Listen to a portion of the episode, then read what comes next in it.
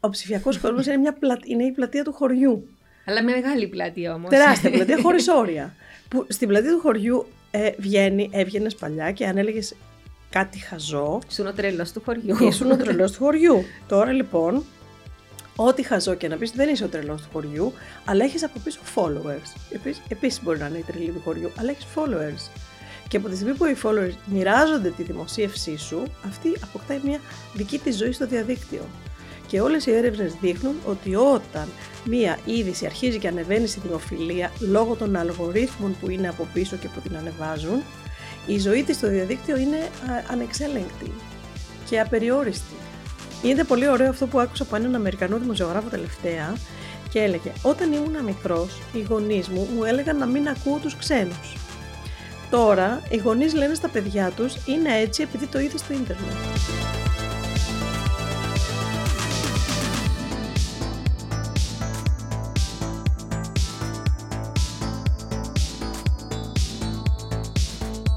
Κλιμεντίνη Διακομανόλη, καλώς όριζε στο podcast του Zookeeper. Ευχαριστώ πολύ. Καλημέρα, καλή εβδομάδα και ευχαριστώ πολύ για τη φιλοξενία και την υποδοχή. Είσαι εδώ με την ιδιότητα της συγγραφέα. Παρόντισε για πάρα πολλά χρόνια στην επικοινωνία, σε θέματα τύπου και πρέπει να αναφέρω ότι επειδή και ο τίτλος του βιβλίου σου που είναι Fake News, τι κάνει η Ευρώπη, αναφέρεται στην Ευρώπη, πρέπει να αναφέρω ότι έχεις έτσι, είσαι, από μέσα έχεις μια καλή άποψη, γιατί είσαι και τεχνοκράτης την, ε, της, της Κομισιόν ουσιαστικά. Βέβαια. Ε, πολλά χρόνια στα ευρωπαϊκά όργανα, 20 χρόνια. Και στην Κύπρο. Πολύ υπομονή. Πολύ υπομονή, αλλά είναι μια πολύ ενδιαφέρουσα δουλειά. Και στην Κύπρο 5 χρόνια και στην ε, Ελλάδα 7 χρόνια τώρα σχεδόν και στις Βρυξέλλες πολλά χρόνια ζυμώνεται κανείς εκεί μέσα, αποκτάει την ευρωπαϊκή νοοτροπία, αποκτάει, του αρέσει η μέθοδος της συζήτησης και της διαπραγμάτευσης των πραγμάτων, ε, της, ε, μαθαίνουμε μια άλλη μεθοδολογία για να εξετάσουμε τα πράγματα. Είναι ωραίο αυτό. Όταν συνδυάζεται και με το μεσογειακό μας ταμπεραμέντο και με την νότια νοτιοευρωπαϊκή καταγωγή μας, νομίζω ότι είναι ωραίος συνδυασμός. Θα αρχίσω από την νοτιοευρωπαϊκή καταγωγή, γιατί στη συζήτηση που είχαμε και το αναφέρνεις αυτό. Εμείς είναι ότι είμαστε έτσι πιο επιρρεπείς στα fake news και στις θεωρίες ε, συνωμοσίας. Ποια είναι η εξήγηση για αυτό το, για αυτό το φαινόμενο; Είμαστε πιο επιρρεπείς, ναι. Ε, υπάρχει λοιπόν μια πολύ ωραία έρευνα τελευταία, γιατί με μένα μου αρέσει να μιλάω με στοιχεία πάντα. Υπάρχει μια πολύ ωραία έρευνα Αγγλικού Πανεπιστημίου από έναν ε, μάλιστα Έλληνα επικεφαλής της ομάδας και εξετάζει γιατί οι θεωρίες συνωμοσίας είναι πιο αρεστές Ειδικά στην Ελλάδα έχει πάρει κάποιες χώρες και τις εξετάζει. Δεν έχει για Κύπρο στοιχεία, αλλά θεωρώ ότι είναι πολύ κοντινά. Παρόμοια, ναι. Ένας λόγος λοιπόν είναι ότι στην Ελλάδα τουλάχιστον και σε άλλες χώρες, Ισπανία, Ιταλία, υπάρχει μια διάχυτη δυσπιστία σε ό,τι είναι το κράτος. Γενικώς στη διοίκηση. Αυτή η δυσπιστία ανάγεται ιστορικά πίσω αρκετά χρόνια παλιά. Στην Ελλάδα ξέρουμε είναι λόγω τουρκοκρατίας που έχουμε αυτή τη δυσπιστία οι πολίτες. Και στην Κύπρο αγγλοκρατία, τουρκοκρατία Άρα, και, λοιπόν, και, και. Υπάρχει λοιπόν μια ιστορική διάσταση. Πέραν αυτού, μια άλλη, ένας άλλος λόγος που τον βρήκα πολύ ενδιαφέροντα είναι ότι στην εκπαίδευσή μας, στην παιδεία μας, στο σχολείο, από μικρά παιδιά, δεν μαθαίνουμε, όπως μαθαίνουν τα παιδάκια στη Σκανδιναβία, ας πούμε, σκανδιναβικές χώρες, να εξετάζουμε ε, τα θέματα με στοιχεία και με πηγές.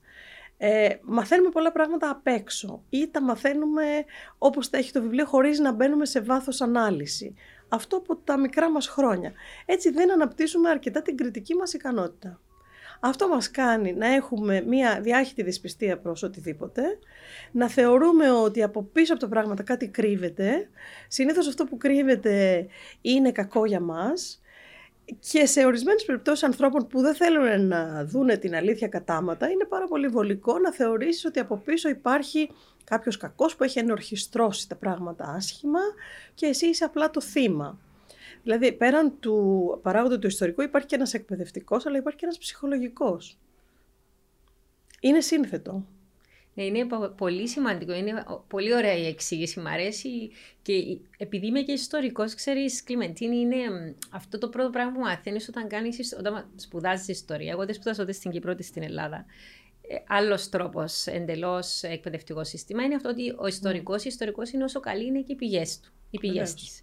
Άρα μαθαίνεις να αμφισβητείς τα πάντα, να τα ψάχνεις και νομίζω δεν χρειάζεται να αμφισβητείς ε, έτσι σε γενικό επίπεδο, διότι γενικότερα ψάχνεις και καταλήγεις με βάση δεδομένα.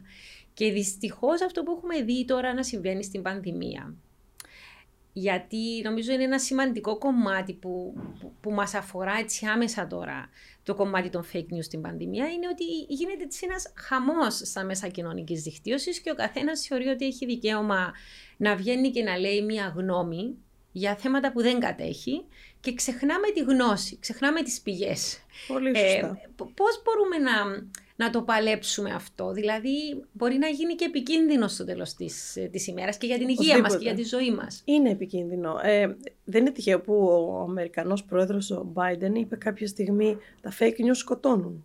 Γιατί πραγματικά σκοτώνουν. Στην Αμερική τα fake news, η παραπληροφόρηση, έχει σκοτώσει ανθρώπους οι οποίοι πήγαν και δοκίμασαν, για παράδειγμα, χλωρίνη, να, να, ήπιαν χλωρίνη στη διάρκεια της πανδημίας για να καταπολεμήσουν την ασθένεια, επειδή το είδαν στο ίντερνετ. Και το είπε και ο Τραμπ. Και το είπε και ο Τραμπ. Δηλαδή έχουμε να κάνουμε με μια λέλα παραπληροφόρηση στη διάρκεια της πανδημίας. Το φαινόμενο εκτοξεύθηκε. Τώρα, τι συμβαίνει με την ελευθερία της έκφρασης και την ελευθερία της γνώμης, που είναι πολύ διαφορετικά πράγματα. Ε, με την παραπληροφόρηση; Ο καθένας έχει την ελευθερία της άποψης και την ελευθερία της γνώμης και της έκφρασης. Δημοκρατία έχουμε εξάλλου. Αυτό από το να δημοσιεύεις τις απόψεις σου ως μη ειδήμων και να περνιέσαι για ειδήμων από τον τρίτο έχει μεγάλη διαφορά. Εκεί είναι η παγίδα.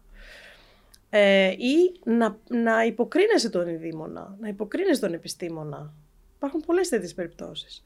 Άρα λοιπόν, ο απλός χρήστης, εμείς όλοι, οι πολίτες, τι πρέπει να κάνουμε; Καταρχήν πρέπει να δούμε ποιος είναι αυτός που εκπέμπει το μήνυμα.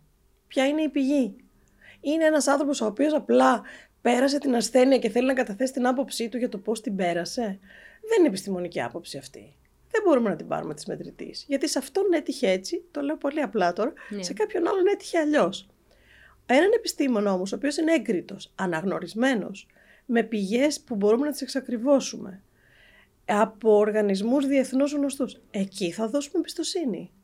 Που υπάρχουν στοιχεία, που υπάρχουν έρευνες από πίσω, πάντα εξακριβώσιμες, με links, με links. Να μπορώ να ανοίξω το link και να το διαβάσω. να το διαβάσω, ναι. Να το διαβάσω. Εκεί πρέπει να δώσουμε εμπιστοσύνη. Άρα λοιπόν, ε, ελευθερία έκφρασης με έκφραση επιστημονικής άποψης, τεράστια διαφορά. Ε, είναι διεσδιάκριτα τα όρια, μεν, και δυστυχώς ο ψηφιακός κόσμος δημιουργεί αυτό την ευκολία και τη δωρεάν μεταφορά της οποιασδήποτε άποψης, πάρα πολύ εύκολα σε παγκόσμιο επίπεδο. Είναι δηλαδή σε μια αγορά παγκόσμια. Είναι σε μια πλατεία. Εγώ λέω, ο ψηφιακός κόσμος είναι, μια είναι η πλατεία του χωριού. Αλλά με μεγάλη πλατεία όμως. Τεράστια πλατεία, χωρίς όρια. Που στην πλατεία του χωριού ε, βγαίνει, έβγαινες παλιά και αν έλεγες κάτι χαζό. Ήσουν ο τρελός του χωριού. Ήσουν ο τρελός του χωριού. Τώρα λοιπόν, ό,τι χαζό και να πεις, δεν είσαι ο τρελός του χωριού, αλλά έχεις από πίσω followers. Επίσης μπορεί να είναι η τρελή του χωριού, αλλά έχεις followers. Και από τη στιγμή που οι followers μοιράζονται τη δημοσίευσή σου, αυτή αποκτάει μια δική της ζωή στο διαδίκτυο. Και όλες οι έρευνες δείχνουν ότι όταν μία είδηση αρχίζει και ανεβαίνει στη δημοφιλία λόγω των αλγορίθμων που είναι από πίσω και που την ανεβάζουν, η ζωή της στο διαδίκτυο είναι ανεξέλεγκτη και απεριόριστη. Δηλαδή ένας ας πούμε εντυπωσιακός τίτλος fake news, γιατί συνήθως τα fake news έχουν και πιο εντυπωσιακούς τίτλους και ατάκες. Εξορισμού. Ε, εξορισμού. Άρα αυτό θα οθήσει κάποιον να μοιραστεί αυτή την είδηση. Χωρίς να την έχει διαβάσει. Πολλές φορές, ναι. Και γίνεται ένας πολλαπλασιαστής... Ναι. Πολλαπλασιαστής παραπληροφόρησης. Η οποία όμως ο καθένας μας δεν σκέφτεται ότι κάνοντας ένα share, μια κοινοποίηση ή ένα like, αναλαμβάνουμε μια ευθύνη. Μπορεί να ακούγεται λίγο περίεργο αυτό. Δηλαδή... Ακούγεται, ακούγεται σοβαρό. Δεν νομίζω ναι. ότι το παίρνουμε τόσο σοβαρά όταν το κάνουμε. Ε, λέει κανείς, γιατί το like που κάνω έχει τόση σημασία; Λοιπόν, έχει τεράστια σημασία. Γιατί; Γιατί οι ψηφιακές πλατφόρμες, Facebook, Google, Twitter, TikTok, που είναι οι νέες γενιές. Η νέα γενιά, ναι. Instagram, που είμαστε όλοι. Όλοι είμαστε, όλοι είμαστε κάπου. Οι πλατφόρμες αυτές είναι επιχειρήσεις. Έχουν λοιπόν ένα επιχειρηματικό μοντέλο που είναι το εξής. Όσο περισσότερο ε, η προσοχή μας είναι εκεί εστιασμένη, τόσο περισσότερο κερδίζουν οικονομικά. Είναι το λεγόμενο attention economy, η οικονομία της προσοχής. Το Facebook λοιπόν έχει κάθε ενδιαφέρον να μας, να μας κρατήσει εκεί γατζωμένους στην πλατφόρμα να σκρολάρουμε. Όσο σκρολάρουμε τόσο κερδίζει. Άρα τι θα κάνει για να μας κρατήσει εκεί; Θα βάλει εντυπωσιακές εικόνες. Ψεύτικες καμιά φορά. Θα βάλει εντυπωσιακούς τίτλους. Ε, θα βάλει κάτι γρήγορο και που τραβάει, που απευθύνεται στο θυμικό και στο συνέστημα. Αυτές είναι οι παγίδες. Όταν λοιπόν βλέπουμε κάτι τέτοιο πρέπει να είμαστε επιφυλακτικοί. Καταρχήν. Πολύ επιφυλακτικοί. Γιατί μάλλον είναι παραπληροφόρηση.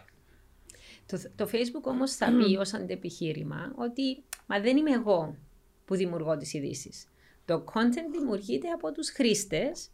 Εγώ λέει κάποια πράγματα τα αφαιρώ, γιατί είχαμε αυτή όλη τη συζήτηση με την whistleblower, την υπάλληλο του Facebook που βγήκε. Τη Francis Hogan. Την Hogan που είπε ότι γίνονται κάποια πράγματα πολύ συνειδητά, ακριβώς όπως το περιγράφεις και εσύ, ε, και αποσκοπούν βεβαίως ε, στο να αυξήσουν τα εισοδήματα του Facebook, είναι επιχείρηση στο τέλος της ημέρας. Από τις μεγαλύτερες στον κόσμο, είναι ναι. ψηφιακός κολοσσός. Αλλά το ίδιο σου και στο Instagram ότι θα προωθήσουν ας πούμε γυναικεία σώματα που προάγουν την ανορεξία παραδείγματος χάρη, λέω. Ε, αυτό θα το δεις παντού. Όμως μπορούμε πραγματικά να ελέγξουμε το Facebook. Δηλαδή το Facebook βγήκε και είπε, οκ, είναι υπερβολές όλα αυτά, ε, δεν είναι ποτέ ηθελημένα που γίνονται όλα αυτά, υπάρχει ελευθερία. Εσύ πώς το βλέπεις, ότι η Ευρωπαϊκή Ένωση προσπαθεί πολύ περισσότερο από όποιο άλλη οντότητα από άλλα κράτη να ελέξουν, ε, να βάλουν κάποιους φραγμούς, ας πούμε, να υπάρχουν κάποιοι ηθικοί φραγμοί, κάποια διεντολογία σε αυτούς τους τεχνολογικούς ε, κολοσσούς και έχουν πληρώσει και πρόστιμα που δεν έχουν πληρώσει. Δεν έχουν ε, πληρώσει. δεν έχουν πληρώσει έχουν επιβληθεί τα πρόστιμα, αλλά δεν έχουν. Α, θα, ωραία, θα το συζητήσουμε. λοιπόν, αυτό είναι και η ουσία του βιβλίου. Αυτό ναι. προσπαθώ να επεξεργαστώ. Βρισκόμαστε λοιπόν σε μια συνεχή διαδικασία και μια διαδικασία σε εξέλιξη. Τι γίνεται; Από το 2018 και μετά η Ευρωπαϊκή Ένωση πρώτη παγκόσμια ναι. επέβαλε τον κώδικα διοντολογίας στις ψηφιακές πλατφόρμες. Τι σημαίνει αυτό; Ο κώδικας όχι δημοσιογραφικής διοντολογίας, αλλά ε, που τις δεσμεύει τις πλατφόρμες το τι θα δημοσιεύουν στο διαδίκτυο, οι ναι. ίδιες. Οι πλατφόρμες εκεί δέχτηκαν να μπουν, μπήκαν και ο θελός, που είναι για μένα εντυπωσιακό ήδη. Είναι το πρώτο παγκόσμιο, παγκόσμια ε, γεγονός που βάζει τις πλατφόρμες και την Ευρωπαϊκή Ένωση σε ένα τραπέζι και κάθονται. Δεν έχει συμβεί με άλλον. Κάθισαν λοιπόν στο τραπέζι, το Facebook, το Twitter και όλα αυτά και ανέλαβαν ορισμένες υποχρεώσεις. Είπανε, εμείς κάθε μήνα θα δίνουμε ένα report, ένα, μια έκθεση στην Ευρωπαϊκή Επιτροπή, ειδικά για την πανδημία, και θα λέμε πόσους λογαριασμούς ψεύτικους βρήκαμε και πόσους κατεβάσαμε που αφορούν την πανδημία. Αυτό έχει αρχίσει και συμβαίνει σταθερά. Όμως δεν είμαστε ευχαριστημένοι με τα αποτελέσματα. Οι πλατφόρμες ζουν από την οικονομία της προσοχής. Εγώ διαβάζω ακαδημαϊκές έρευνες πάντα και μη κυβερνητικές οργανώσεις που είναι πάρα πολύ προσεκτικές και παρακολουθούν πάρα πολύ με, έτσι, με, με ενδελέχεια το τι γίνεται με τις πλατφόρμες. Ε, δεν κάνουν αυτά που θα μπορούσαν ή που θα έπρεπε. Άρα πρέπει να πιέσουμε παραπάνω. Πάμε σε ένα άλλο ερώτημα τώρα. Ποιος δικαιούται να ρυθμίσει το διαδίκτυο, παγκόσμια, σε παγκόσμιο επίπεδο. Ποιος δικαιούται να ρυθμίσει το διαδίκτυο; Μην ξεχνάμε ότι η Αμερική είναι η χώρα που τις φιλοξενεί, τις μεγάλες πλατφόρμες, όχι η Ευρώπη. Το Facebook είναι στην Αμερική και όλα αυτά. Υπάρχουν λοιπόν φωνές τώρα ακαδημαϊκών κυρίως που λένε ο ψηφιακός κόσμος πρέπει να ρυθμιστεί όπως ρυθμίζεται ένα αγαθό κοινής χρήσης. Το νερό, το ηλεκτρικό και έτσι και ο ψηφιακός κόσμος. Είναι ένα αγαθό που καρπονόμαστε όλοι, που, μας, που είμαστε όλοι εκεί και κάποιος πρέπει να το ρυθμίζει. Η Ευρωπαϊκή Ένωση έχει αναλάβει αυτό το ρόλο και θα πούμε μετά με ποιες δράσεις, αλλά δεν είναι αρκετό. Χρειάζονται πολλές δράσεις. Είναι, είναι φαινόμενο πολυπαραγωγικό. Χρειάζονται δημοσιογραφικές οργανώσεις που να συμμετέχουν σε αυτή την προσπάθεια. Χρειάζεται ο εγγραμματισμός των πολιτών. Οι πολίτες να μάθουν να καταλαβαίνουν τι διαβάζουν. Χρειάζεται συνεργασία μεταξύ κρατών μελών στην Ευρώπη. Συμβαίνει. Χρειάζεται οι fact-checkers, οι ελεγκτές γεγονότων πάλι να έχουν πλατφόρμες συνεννόησης χρειάζεται και νομοθεσία. Όλα αυτά αρχίζουν και συμβαίνουν. Είσαι αισιόδοξη; Είναι, είμαι αισιόδοξη, ναι. Και θα έλεγα ότι είμαστε τυχεροί που είμαστε στην Ευρώπη, γιατί είναι ο μόνος χώρος που αυτά αρχίζουν και ρυθμίζονται.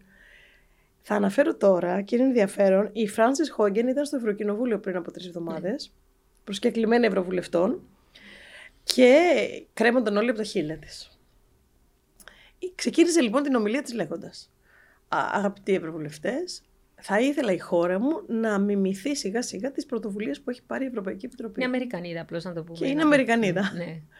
ναι, είμαστε αισιόδοξοι γιατί έχουμε αρχίσει και το φαινόμενο το καταπολεμούμε. Όχι όπως θέλουμε ακόμα. Δεν έχει τα αποτελέσματα που θέλουμε.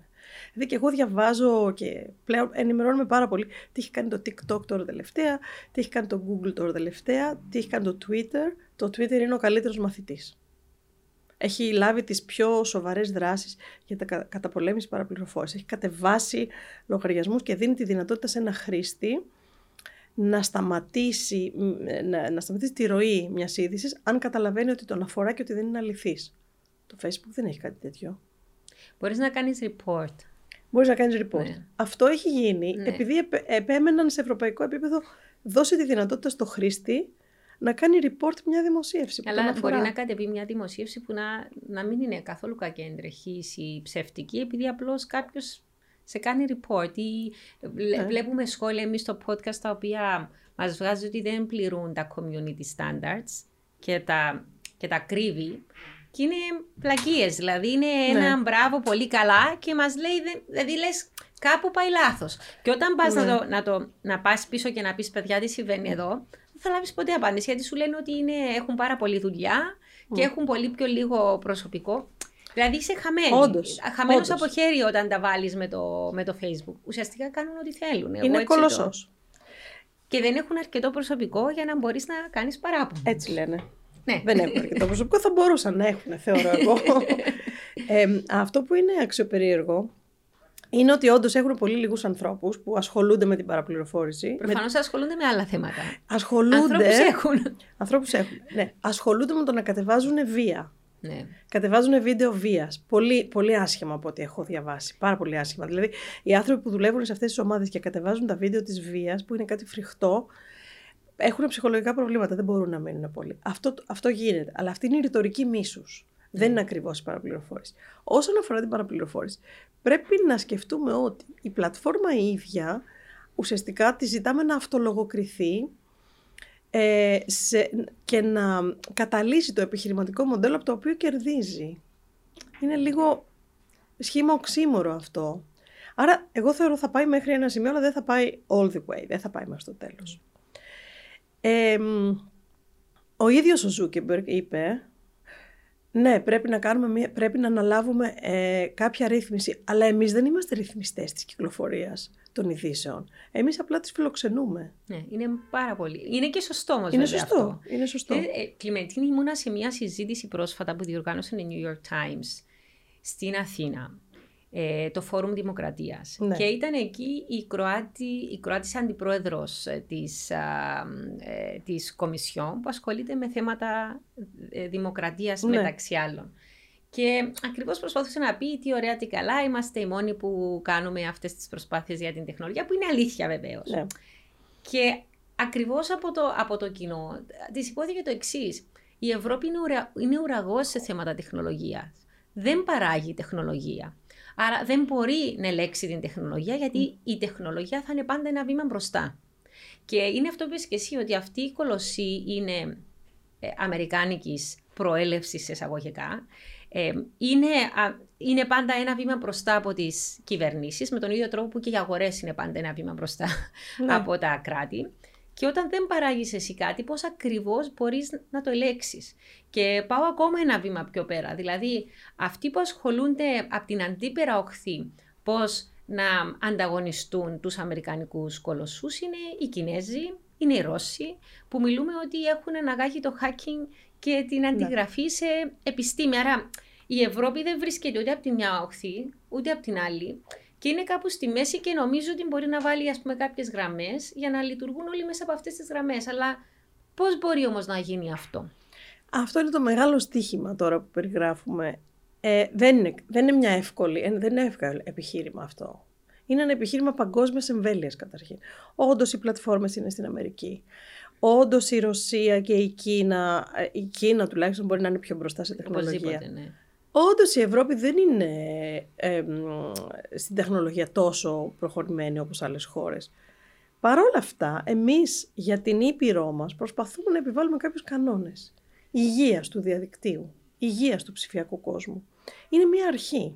Θα ακολουθήσουν και, εγώ είμαι σίγουρη θα ακολουθήσουν και οι άλλοι, γιατί μην ξεχνάμε ότι ο χρήστης θέλει να το ξέρει αυτό. Θέλει να ξέρει, τουλάχιστον ο νοήμων χρήστης, έτσι. Ναι. Ε, θέλει ε, να κάποιοι δεν θα πιστούν έτσι κι αλλιώς ούτε από ορθολογιστικά επιχειρήματα. Ναι, το βλέπουμε και με την πανδημία ναι, αυτό. Ναι, είναι η θεωρία συνωμοσίας. εκεί δεν μπορείς να πείσει κανέναν. Αλλά ο νοήμων χρήστης, και θεωρώ ότι περισσότεροι είμαστε νοήμων χρήστες, θέλουμε να ξέρουμε ότι οι πλατφόρμες δεν αυθαιρετούν εις βάρος μας κάποια στιγμή. Άρα οι πλατφόρμες για μένα έχουν αυτή την ηθική υποχρέωση και το βλέπω επειδή σιγά σιγά συνενούν όλο και περισσότερο στο να αυτοελεγχθούν. Έχουν αυτή την ηθική υποχρέωση απέναντι στους χρήστες τους, να δείξουν τουλάχιστον ότι σέβονται κάποιους κανόνες και κάποια διοντολογία. Γι' αυτό εξάλλου μπήκαν και οι θελημένα στον κώδικα διοντολογίας. Και θα δεσμευτούν ακόμα παραπάνω. Εμένα άλλο με ανησυχεί. Με ανησυχεί ότι, όπως είπες και εσύ πριν, η τεχνολογία προχωράει τόσο γρήγορα που ακόμα και αυτοί που δημιουργούν τους αλγόριθμους δεν μπορούν να τους ελέγξουν. Άρα εμείς πάμε να καταπολεμήσουμε ένα φαινόμενο το οποίο αυτό παράλληλα εξελίσσεται με τέτοιο γοργό ρυθμό που εκεί που πάμε να το στριμώξουμε ξαναβρίσκει τρόπος να λοξοδρομήσει και να πάει αλλού. Είναι ένα στίχημα αυτό. Δεν μπορούμε να μην κάνουμε τίποτα. Πρέπει να κάνουμε το καλύτερο που μπορούμε. Ε, νομίζω ότι είμαστε σε καλό δρόμο γενικώς. Κάτι γίνεται και γίνεται το μάξιμο που μπορεί να γίνει. Και πιστεύω αυτό θα, θα λειτουργήσει, θα δημιουργήσει και μια σειρά εξελίξεων άλλων. Τουλάχιστον με τις πλατφόρμες. Κάποιος όμως θα μπορούσε να πει ότι κάθε πέρσι και καλύτερα. Δηλαδή, είχαμε το σκάνδαλο της Cambridge Analytica και όλες αυτές τις εικασίες που μάλλον έχουν αποδειχθεί ότι υπήρχε μια παρεμβολή στις Αμερικάνικες εκλογές του 2016 και ακριβώς χρησιμοποιώντας τους αλγόριθμους ε, αυτή η εταιρεία πίσω από την οποία ήταν ο Μπάνον που ήταν σύμβουλος του, του Τραμπ κατάφερε και ε, έστελνε, αν θέλεις, μηνύματα, συγκεκριμένα μηνύματα σε χρήστες με συγκεκριμένο τρόπο για να επηρεάσει τον τρόπο που σκέφτονται και βεβαίως που θα ψήφιζαν. Και το έχουμε δει να συμβαίνει, να υπάρχει και παρόμοια κατηγορία ότι στήθηκαν διάφορα ψεύτικα websites από τους Ρώσους στις γαλλικές εκλογές, οι οποίοι χρηματοδοτούσαν και τη Λεπέν και τη στήριζαν πίσω βεβαίως από τα παρασκήνια. Η δημοκρατία μπορεί να ξεφύγει από αυτές τι. Είναι πλέον μιλούμε για υβριδικές απειλές ενάντια στην, στη δημοκρατία και πώς διοργανώθηκε ε, όλο αυτό που έγινε στο Καπιτόλιο στις ΗΠΑ στις 6 Ιανουαρίου δεν ήταν πάλι από τις πλατφόρμες. Ναι, ναι, ναι. Βεβαίως, βεβαίως. Πολύ, πολύ εύστοχο το παράδειγμα. Άρα η δημοκρατία είναι, είναι, είναι σε κίνδυνο είναι από όλα κίνδυνο. Η δημοκρατία είναι σε κίνδυνο. Νομίζω το γράφω και στο πιστόφυλλο του βιβλίου. Εγώ θεωρώ ότι ο συστημικός κίνδυνος της παραπληροφόρησης είναι το ότι δημιουργεί μια συνεχή δυσπιστία και διάχυτη δυσπιστία και μια θολή εικόνα για το τι αξίζει γύρω μας και τι είναι αληθές και τι ψευδές, τόσο θολή που κανείς θα καταλήξει στο να απαξιώσει και την ενημέρωση, θα απαξιώσει και την επιστήμη, θα απαξιώσει και τη δημοκρατία και αυτά όλα είναι πάρα πολύ επικίνδυνα πράγματα για μια κοινωνία, γιατί ουσιαστικά είναι οι πυλώνες τις οποίες στηρίζεται. Ε, από εκεί λοιπόν ξεκινώντας, να πω ότι το, τα γεγονότα του Καπιτολίου φυσικά ήταν ένα 38 παράδειγμα πώς. Ο ναός της δημοκρατίας της ισχυρότερης χώρας του κόσμου καταλήθηκε από μία σειρά ψευδών ειδήσεων οι οποίες παρακίνησαν κάποιους ανθρώπους. Ήταν συγκλονιστικό για μένα, ήταν σοκαριστικό. Αυτό μπορεί να συμβεί. Δηλαδή, εκεί χτύπησα ένα καμπανάκι και είπα, και εγώ τουλάχιστον είπα μέσα μου, εφόσον συνέβη αυτό, είναι το πιο χαρακτηριστικό παράδειγμα του ότι η δημοκρατία κινδυνεύει. Αφού κινδυνεύει αυτή η δημοκρατία, κινδυνεύουν όλες. Ε, το, το θέμα που θίξαμε πριν είναι οι πολιτικές διαφημίσεις. Υπάρχει ειδική μνήα στον κώδικα διοντολογίας και στην Ευρωπαϊκή Νομοθεσία που τώρα είναι εξεργασία για το πώς θα διαχειρίζονται οι πλατφόρμες στις πολιτικές διαφημίσεις. Είναι πολύ επικίνδυνο πράγμα οι πολιτικές διαφημίσεις, γιατί είναι στοχευμένες. Δηλαδή, πολύ απλά, κάποιος πολιτικός αγοράζει από τις μεγάλες πλατφόρμες τα στοιχεία, τις προτιμήσεις του καθενός από εμάς 300 likes του καθενός μας στο facebook δείχνουν καλύτερα την προσωπικότητά μας από ό,τι μπορεί να καταλάβει ο σύζυγος ή η σύζυγός μας. Άρα είναι λένε. επικίνδυνο όντως τα likes. Πάρα πολύ επικίνδυνα τα Και likes. ενδεικτικά. ναι. Ξέρει λοιπόν τις προτιμήσεις μας και αρχίζει και μας στέλνει στοχευμένες διαφημίσεις πολιτικές που είναι μόνο για μας. Για να μας πείσει να ψηφίσουμε το α ή το β. Είναι κάπως Είναι brainwashing χειραγώγηση αυτό. αυτό. Ναι, brainwashing. Είναι κατά καθαρή κάποιο- χειραγώγηση. Είναι στα όρια της προπαγάνδας. Πολύ επικίνδυνο πράγμα. Τώρα η Επιτροπή τι ζητάει η Ευρωπαϊκή Επιτροπή; Λέει, όταν εμφανίζει, καταρχήν ε, θέλει να απαγορεύσει τις πολιτικές διαφημίσεις. Αλλά και όταν οι πλατφόρμες οι οποίες κατά κάποιο τρόπο θα αφήσουν κάποιες πολιτικές διαφημίσεις όχι στοχευμένες να υπάρχουν, θα πρέπει από κάτω να γράφουν ποιος είναι ο δημιουργός τους. Αυτή η διαφήμιση σας ήρθε από το κόμμα τάδε, από τον πολιτικό τάδε. Έτσι ώστε να καταλαβαίνουμε ότι είναι πολιτική διαφήμιση. Ας πούμε, αυτό είναι ένα παράδειγμα για το πόσο συγκεκριμένοι μπορεί να είμαστε στη μάχη κατά της παραπληροφόρησης. Ξέρεις όμως κάποιοι θα πούνε ότι είναι άδικο αυτό, διότι αφού πλέον ο κόσμος εξελίσσεται, ε, οι πλατφόρμες όπως είπες και εσύ Κλιμεντίν είναι η πλατεία του χωριού, Παγιά, αν ήθελες να εκλεγείς, θα πήγαινες στην πλατεία του χωριού ή στην πλατεία της πόλης να κάνεις μια ομιλία. Γιατί να μην επιτρέπεται σε ένα πολιτικό, μια πολιτικό, να εκφράσει τις απόψεις της χρησιμοποιώντας ακριβώς τη διαφήμιση. Είναι τόσο κακό.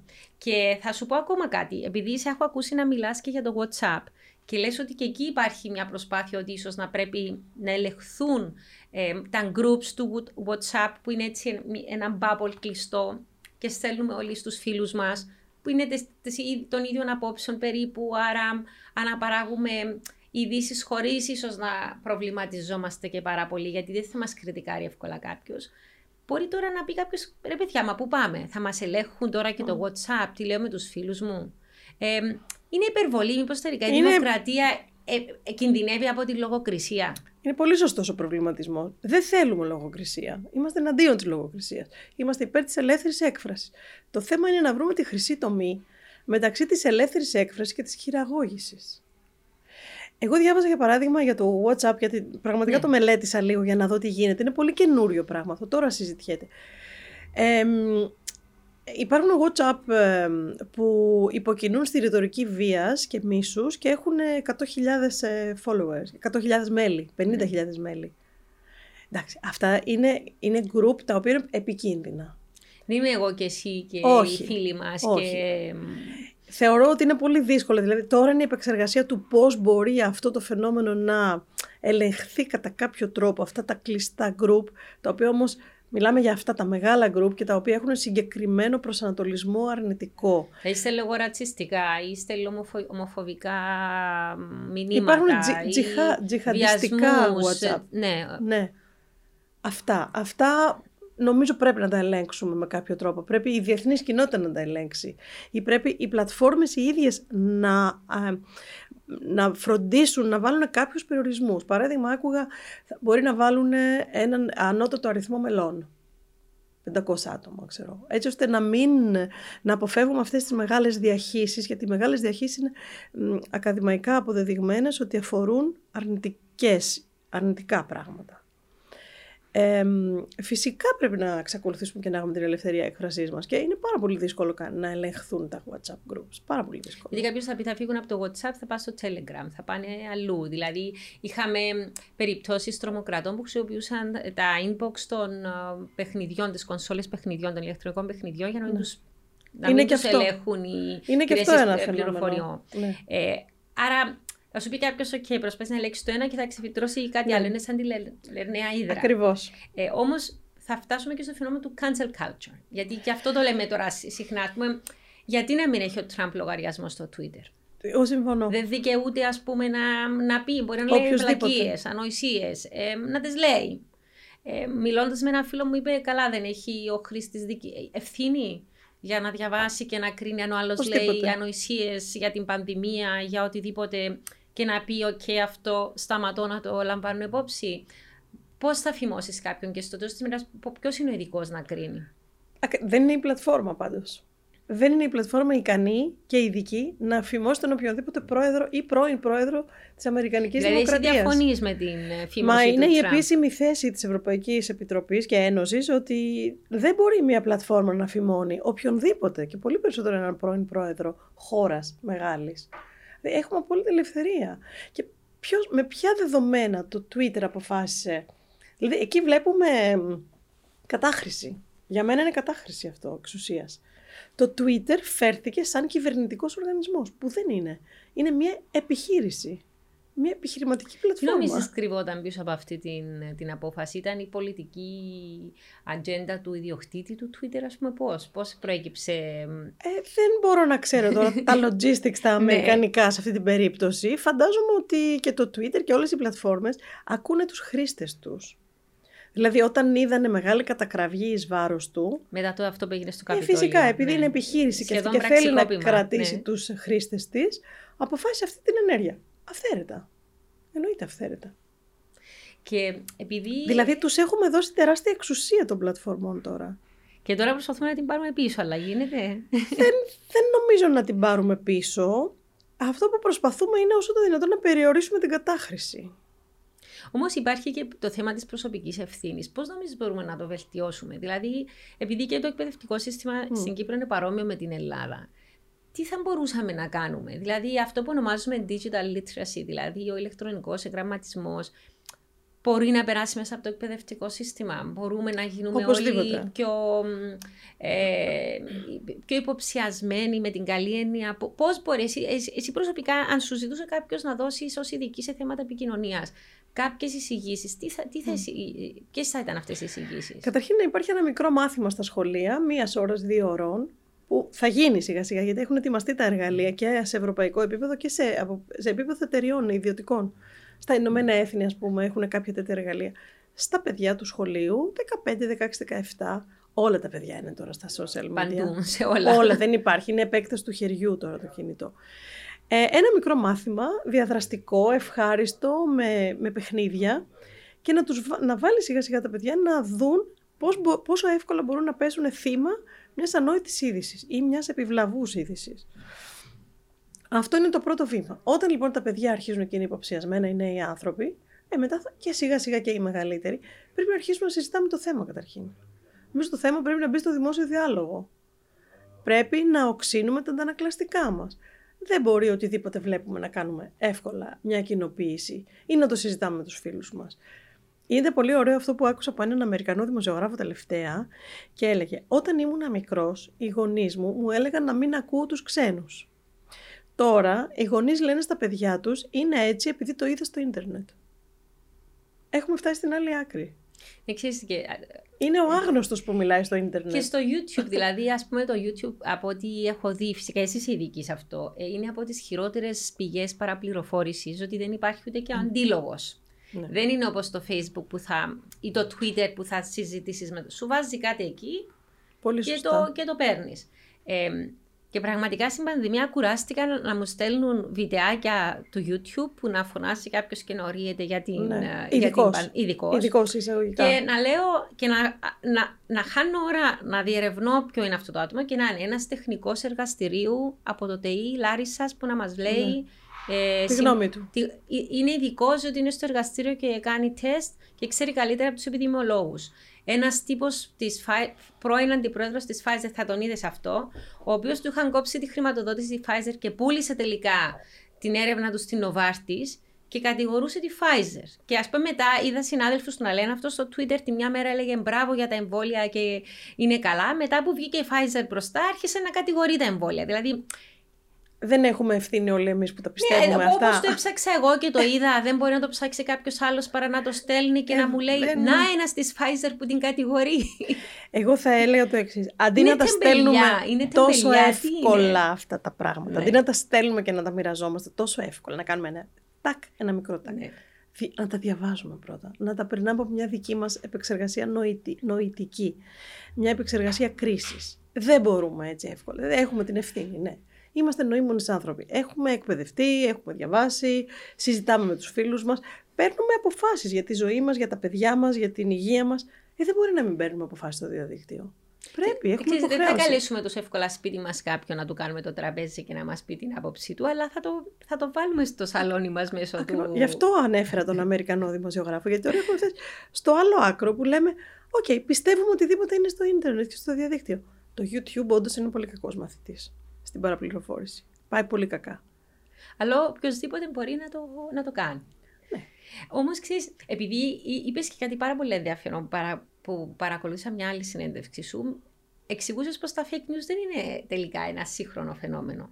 Είναι ένα αρχαίο φαινόμενο. Ε, και μου έκανε εντύπωση αυτό.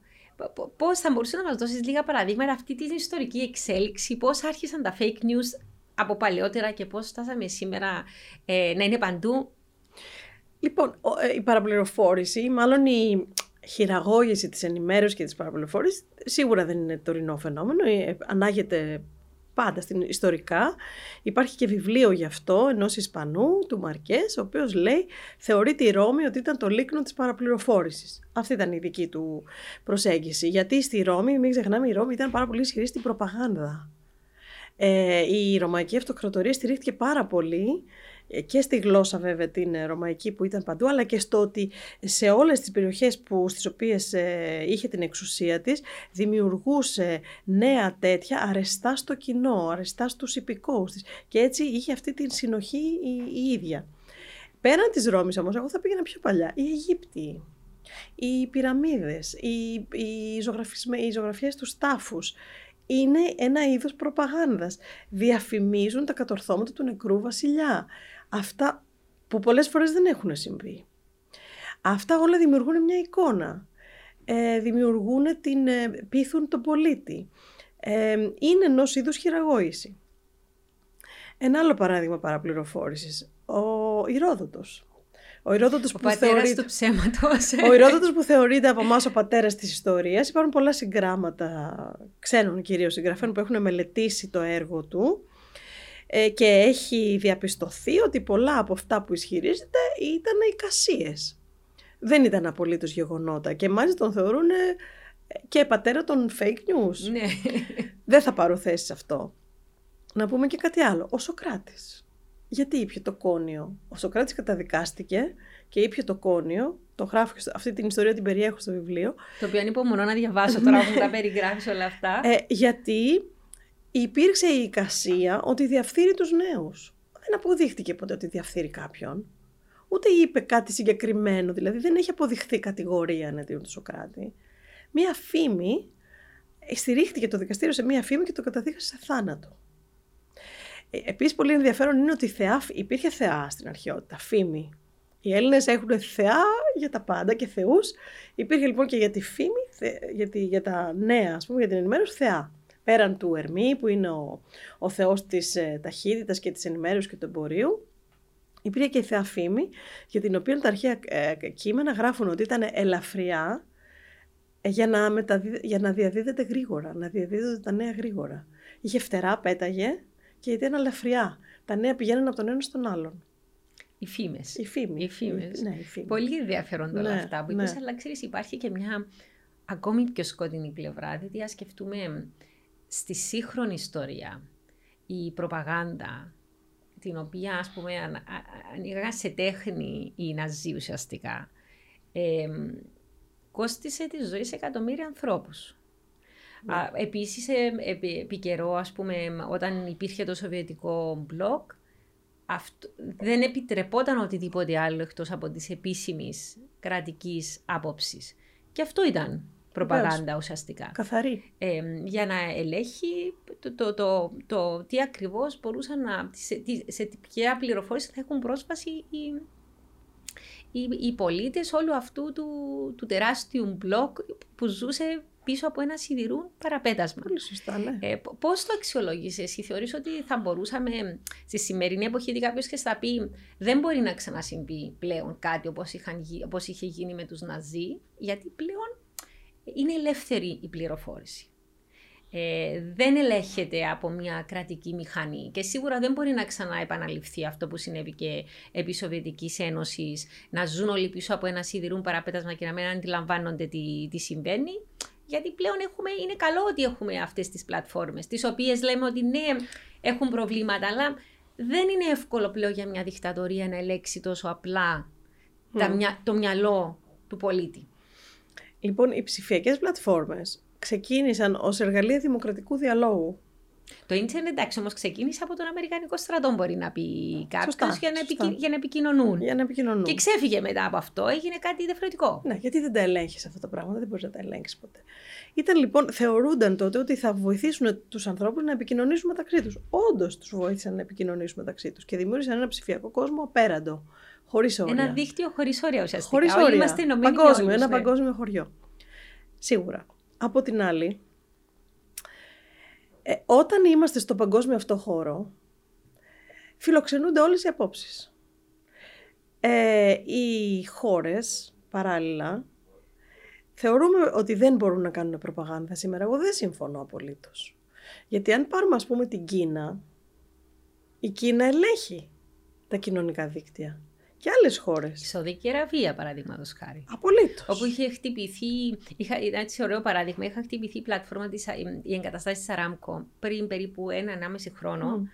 Από το βράδυ και ήταν είδηση παντού και στη Σαουδική Αραβία δεν το είχε κα, καμιά ιστοσελίδα γιατί είχαν κόψει πρόσβαση σε όλα τα διεθνή μέσα και το μάθανε την άλλη μέρα το πρωί ότι είχε συμβεί αυτό το... Από ξένα μέσα. Ναι, από άλλους που τους παίρναν τηλέφωνο και τους έλεγαν. Δεν είναι τυχαίο που η Κίνα διώχνει ανταποκριτές ξένων μέσων. Και άλλες χώρες το κάνουν αυτό. Άρα σήμερα, το 2021, δεν μπορούμε να μιλάμε για, ελεύθερη, για ελευθερία γνω, ε, άποψης και έκφραση. Άρα η προπαγάνδα θες να πεις γίνεται απλώς με άλλο τρόπο; Ναι, και οι, ψ, οι ψηφιακές πλατφόρμες είναι ένα ε, πάρα πολύ καλό εργαλείο για να γίνεται προπαγάνδα πιο αποτελεσματική. Χωρίς να το αντιλαμβάνεσαι Χωρίς να το αντιλαμβάνεσαι. Δηλαδή, όντως στην εποχή των Ναζί, ο, ο Χίτλερ είχε ένα τεράστιο μηχανισμό προπαγάνδας με τον Γκέμπελς, τον υπουργό, είχε υπουργό προπαγάνδας τότε. Ναι. Τον Γκέμπελς, ο οποίος κατήφθηνε όλο αυτό το μηχανισμό και ε, ουσιαστικά λειτουργήσε, έτσι, ε, έβαλε τα θεμέλια της ανόδου του Χίτλερ ο μηχανισμός αυτός. Αλλά να μην ξεχνάμε ότι, παράδειγμα, το βιβλίο 1984, ναι που γράφτηκε το 1930 αν θυμάμαι καλά, ε, του Orwell. Του μεγάλος αδερφός. Ο μεγάλος αδερφός. Ε, όταν ήθελε να περιγράψει την κοινωνία του μέλλοντος, την αρνητική πλευρά της κοινωνίας του μέλλοντος, έβαζε τον άνθρωπο να είναι σε ένα δωμάτιο με μία, όπως τη φανταζόταν τότε, μια τηλεόραση ή κάτι τέτοιο, σαν τηλεόραση ανοιχτή, μια φωνή συνέχεια να του λέει τι να κάνει, τι να πιστεύει, τι να μην πιστεύει, μια συνεχής πλήση εγκεφάλου. Αυτό είναι ένα ακραίο σημείο, αλλά υπάρχει ένας κίνδυνος τώρα στις ψηφιακές, στον ψηφιακό χώρο, ότι αυτές τις φωνές τις αφήνουμε και ισχυροποιούνται. γιατί δεν ελέγχονται ναι. και πολλαπλασιάζονται. Αυτός είναι ο κίνδυνος. Ναι, αλλά θα υπήρχε, ας πούμε, σήμερα ο κίνδυνος ενός ολοκαυτώματος Κλιμεντίνη χωρίς κάποιος να το πάρει χαπάρι; Δηλαδή, μια ωραία δικαιολογία για τους Γερμανούς, την οποία προσπαθεί να καταρρύψει το βιβλίο του Εθελούσι Δήμη του Χίτλερ, ο Goldhagen, ο οποίος είναι ακαδημαϊκός, ήταν στο Harvard, είναι Εβραίος. Και ακριβώς λέει ότι τι μας λέτε δεν γνωρίζατε, αφού έκαιγαν οι φούρνοι και μύριζε παντού η ανθρώπινη σάρκα. Ε, δηλαδή, όμως ήταν μια ωραία Ωραίος τρόπος να αποποιηθείς τον ευθυνό να πεις δεν γνώριζα. Σήμερα μπορεί κάποιος να πει δεν γνώριζα, δηλαδή όταν υπάρχουν άνθρωποι όπω ήταν ο Μπεχράκη, παραδείγματος χάρη, ο οποίος έφερε το, τη, τη δυστυχία του μεταναστευτικού σε ένα, ναι. παντού, στο σπίτι μας. Ναι. Ή ο Ai με τους μαθητές του που έστησε στη Λέσβο ολόκληρο ας πούμε, εργαστήρι και δούλευαν ακριβώς σαν project ε, φωτογραφικό πάνω σε αυτόν τον πόνο των, των ανθρώπων αυτών. Ή αυτός που είναι εκεί, ήταν εκεί στη Λιβύη όταν συνέβαινε όλο αυτό με τον, με τον Καντάφη. Δηλαδή, μπορούμε να κρύψουμε τις ειδήσεις πλέον και να πούμε δεν γνώριζα. Ε, Εξαρτάται. Εμείς οι ίδιοι επιλέγουμε πώς θα ενημερωνόμαστε. Δηλαδή, θεωρώ, εμείς πολύ καλά κάνουμε και τα συζητάμε αυτά τα θέματα. Αν, αν πιάσουμε κάποιον άνθρωπο ή κάποια νέα παιδιά έξω στο δρόμο, ούτε έχουν ακούσει, ούτε έχουν ψάξει, ούτε είναι σε κανάλι επικοινωνίας τέτοιο που να έλθουν αυτού του είδους οι ειδήσεις στα χέρια τους. Άρα θεωρείς και εσύ ότι πάλι υπάρχει αυτός ο τείχος γύρω μας, ο οποίος δημιουργείται από τον αλγόριθμο στο τέλος της ναι, ημέρας. Ναι, Ότι δεν διοχετεύονται κάποιες ειδήσεις σε ναι. όλους. Όχι, δεν διοχετεύονται, γιατί είναι έτσι το μοντέλο, το, το επιχειρηματικό μοντέλο των εταιριών αυτών. Ναι, αλλά η φωτογραφία μας δεν είναι πλέον παντού, γιατί ας έκανα αυτή τη συζήτηση με τη φωτορεπόρτερ στην Κάρια τη Χριστοδούλου και έλεγε παλαιότερα πρέπει να βρούμε ξενοδοχείο, να πάει, με, να, Ναι. να πάει φωτογραφία, περιμέναμε με το, ίσως με το φάξ ή με ένα υπολογιστή, πολλή ώρα να δημοσιευτεί σε μια εφημερίδα. Τώρα απλώς βγάζει το κινητό, τσακ, Ναι. και, και, Ναι. και, την, και τη στέλνεις παντού. Είναι άλλου είδους δημοσιογραφία και ειδησιογραφία πλέον. Αλλά νομίζω το παν ξεκινάει από το πόσο συνείδηση έχουμε εμείς οι ίδιοι, άρα πάλι πάμε στην παιδεία. Στην παιδεία. Ναι, πόσο συνείδηση έχουμε εμείς οι ίδιοι ότι πρέπει να είμαστε κοινωνοί αυτών που συμβαίνουν γύρω μας. Και όταν λέμε γύρω μας δεν εννοούμε στη Λευκοσία και στη Λεμεσό, εννοούμε στην Ευρώπη, στον κόσμο. Όταν εμείς ανοίξουμε τα κανάλια θα έρθουν οι ειδήσεις αυτές. Ανησυχώ γιατί δεν είμαι σίγουρη ότι όλοι θέλουν να ανοίξουν αυτά τα κανάλια. Με ανησυχεί αυτό που λες. Είναι όμως μια πραγματικότητα και αυτό δείχνουν όλα τα στοιχεία, τα επιστημονικά που τέλος πάντων οι ακαδημαϊκοί συλλέγουν και επεξεργάζονται, ότι δημιουργούνται chambers, echo chambers, δωμάτια ηχούς. Δηλαδή είναι ο καθένας στο δικό του δωμάτιο με τους ανθρώπους με τους οποίους λίγος πολύ έχουν τις ίδιες απόψεις και μένει εκεί. Μεγάλος κίνδυνος αυτός για την κοινωνία, γιατί δημιουργεί, θα δημιουργήσει πόλωση, αν δεν έχει δημιουργήσει ακόμα. Πόλωση. Δηλαδή οι άνθρωποι που θα είναι σε ένα μικρό echo chamber και θα έχουν τις δικές τους απόψεις, δεν θα ξέρουν καθόλου τι γίνεται γύρω-γύρω. Άρα θα είναι εκεί, πολλωμένοι, ε, κολλημένοι στις απόψεις αυτές και η δημοκρατία δεν προχωράει έτσι. Πρέπει να είμαστε πιο, πιο ανοιχτοί, πιο παντού. Πιο, με πιο επικριτική σκέψη, με πιο κριτική σκέψη, όχι πάντα επικριτική, αλλά κριτική σκέψη. Και ε, η ώρα πέρασε γρήγορα, θα πρέπει να κλείσουμε, αλλά πριν τελειώσουμε θα ήθελα να ρωτήσω την άποψη σου για κάτι άλλο. Ε, σήμερα μιλάμε για τον κόσμο των influencers. Και influencer μπορεί να είναι celebrities όπως η οικογένεια Kardashian ή ε, μπορεί να είμαι εγώ και εσύ, ας πούμε, άμα καταφέρουμε... Τεράστιο θέμα και influencers. Ναι. Ε, μπορεί κάποιος να ελέγξει το τι λέει, λέει κάποιος ο οποίος είναι influencer. Δηλαδή, αν εγώ τώρα είμαι influencer και έχω ένα εκατομμύριο followers, μπορεί να πω, βγαίνω και να λέω ότι, ότι μου κατέβει. Είναι ένας διαφορετικός κόσμος αυτός. Λοιπόν, οι influencer, να μην ξεχνάμε ότι είναι και αυτοί κάτι σαν επιχειρηματικά μοντέλα των μεγάλων αυτών πλατφορμών. Τον brand είναι ο αυτό τους ουσιαστικά. Το brand είναι ο εαυτός τους και αυτό που πουλάνε είναι η δημοφιλία τους. Οι χιλιάδες, εκατοντάδες χιλιάδες, δεν ξέρω, followers. Πόσοι influencers έχουν καταποντιστεί μετά από μια ατυχή παρατήρηση, από ένα τυχαίο σχόλιο κτλ. Είναι κάτι έολο, είναι κάτι ασαφές και αβέβαιο οι influencers. Παρόλα αυτά, ειδικά τη νέα γενιά, την επηρεάζουν όπως λέει και το όνομά τους, σε τεράστιο βαθμό. Ε, πρέπει να δουλεύουμε με τους influencers, πρέπει να ξέρουμε ποιοι είναι. Δεν μπορούμε να τους αφήσουμε στην άκρη. Θα έλεγα ότι το πιο έξυπνο που μπορεί να κάνει κανείς, ως κράτος, ως Ευρωπαϊκή Ένωση, ως τέλος πάντων ο θεσμός, είναι να έχει τους δικούς του influencers. Να έχει anti-influencers, Ναι. για να περνάει σωστά μηνύματα. Και το κάνουμε αυτό, γίνεται.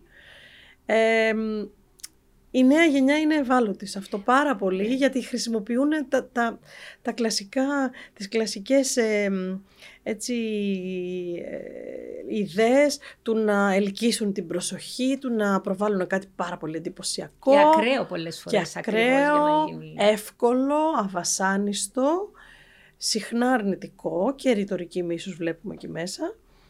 Και δυστυχώς οι νέοι άνθρωποι είναι επιρρεπείς σε αυτό το φαινόμενο. Εκεί λοιπόν πάλι χρειάζεται κριτική, κριτική σκέψη. Και νομίζω καλή ιδέα είναι να διαβάσουμε και το βιβλίο σου, το οποίο από- ο τίτλος είναι. Μπορείς να μας το πεις εσύ. λοιπόν, είναι fake news. Τι Για κάνει η δείξε το Ευρώπη; στη, στη κάμερα. ναι, εδώ, εκεί. Fake news τι κάνει η Ευρώπη; Δεν αφορά μόνο την Ευρώπη. Αφορά το, το φαινόμενο των fake news και της Ναι. παραπληροφόρησης στον κόσμο. Ε, θεωρώ ότι κανείς διαβάζοντας καταλαβαίνει τι είναι fake news, πώς να το αποφύγει, τι δεν είναι. Ε, Παίρνει και κάποια tips πώς να το αντιμετωπίσει, αλλά Και βλέπει ωραίες και την ιστορίες έκταση. από ό,τι μας Έχω είπες, και ε. ιστορίες μέσα πολλέ. Καταλαβαίνει την έκταση του φαινομένου, γιατί δεν είπαμε κάτι άλλο. Μπορεί η παραπληροφόρηση να είναι από ένα κράτος εναντίον άλλους κράτους. Και εδώ μπαίνουμε σε γεωπολιτικά παιχνίδια. Ρωσία εναντίον Ευρώπης, Κίνα εναντίον κάποιου άλλου. Δεν θα μπούμε τώρα. σε- Τουρκία εναντίον. Είμαστε σε μια περιοχή που γεωπολιτικά είναι πολύ ενδιαφέρουσα. Πρέπει να έχουμε υπόψη μας και όλα αυτά τα πράγματα. Παράδειγμα τώρα με τους εμβολιασμούς και με τα εμβόλια υπήρχε καθαρή προπαγάνδα ενός κράτους απέναντι σε, στα εμβόλια του άλλου κράτους έτσι ώστε να μην πουλιούνται και να μπαίνουν όλα αυτά μέσα. Ναι. Και ο Είναι εκδοτικός- τεράστιο το φαινόμενο. Ο εκδοτικός οίκος είναι; Ε, είναι λοιπόν η εκδόση Πανεπιστημίου Μακεδονίας.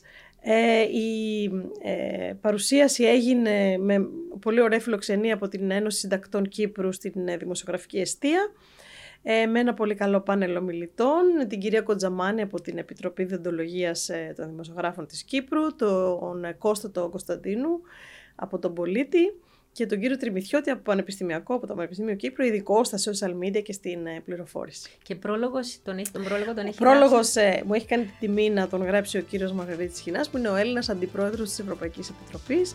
Αυτό νομίζω δείχνει και το πόσο το φαινόμενο είναι σε εξέλιξη, είναι σημαντικό, μας αφορά όλους, θα το βρούμε μπροστά μας. Δεν μπορούμε να κλείνουμε τα μάτια, πρέπει να ξέρουμε. Το κρατώ αυτό, πρέπει να ξέρουμε ναι. και σε ευχαριστώ πάρα πολύ για τη σημερινή μας συζήτηση. Εγώ ευχαριστώ πολύ για τη φιλοξενία.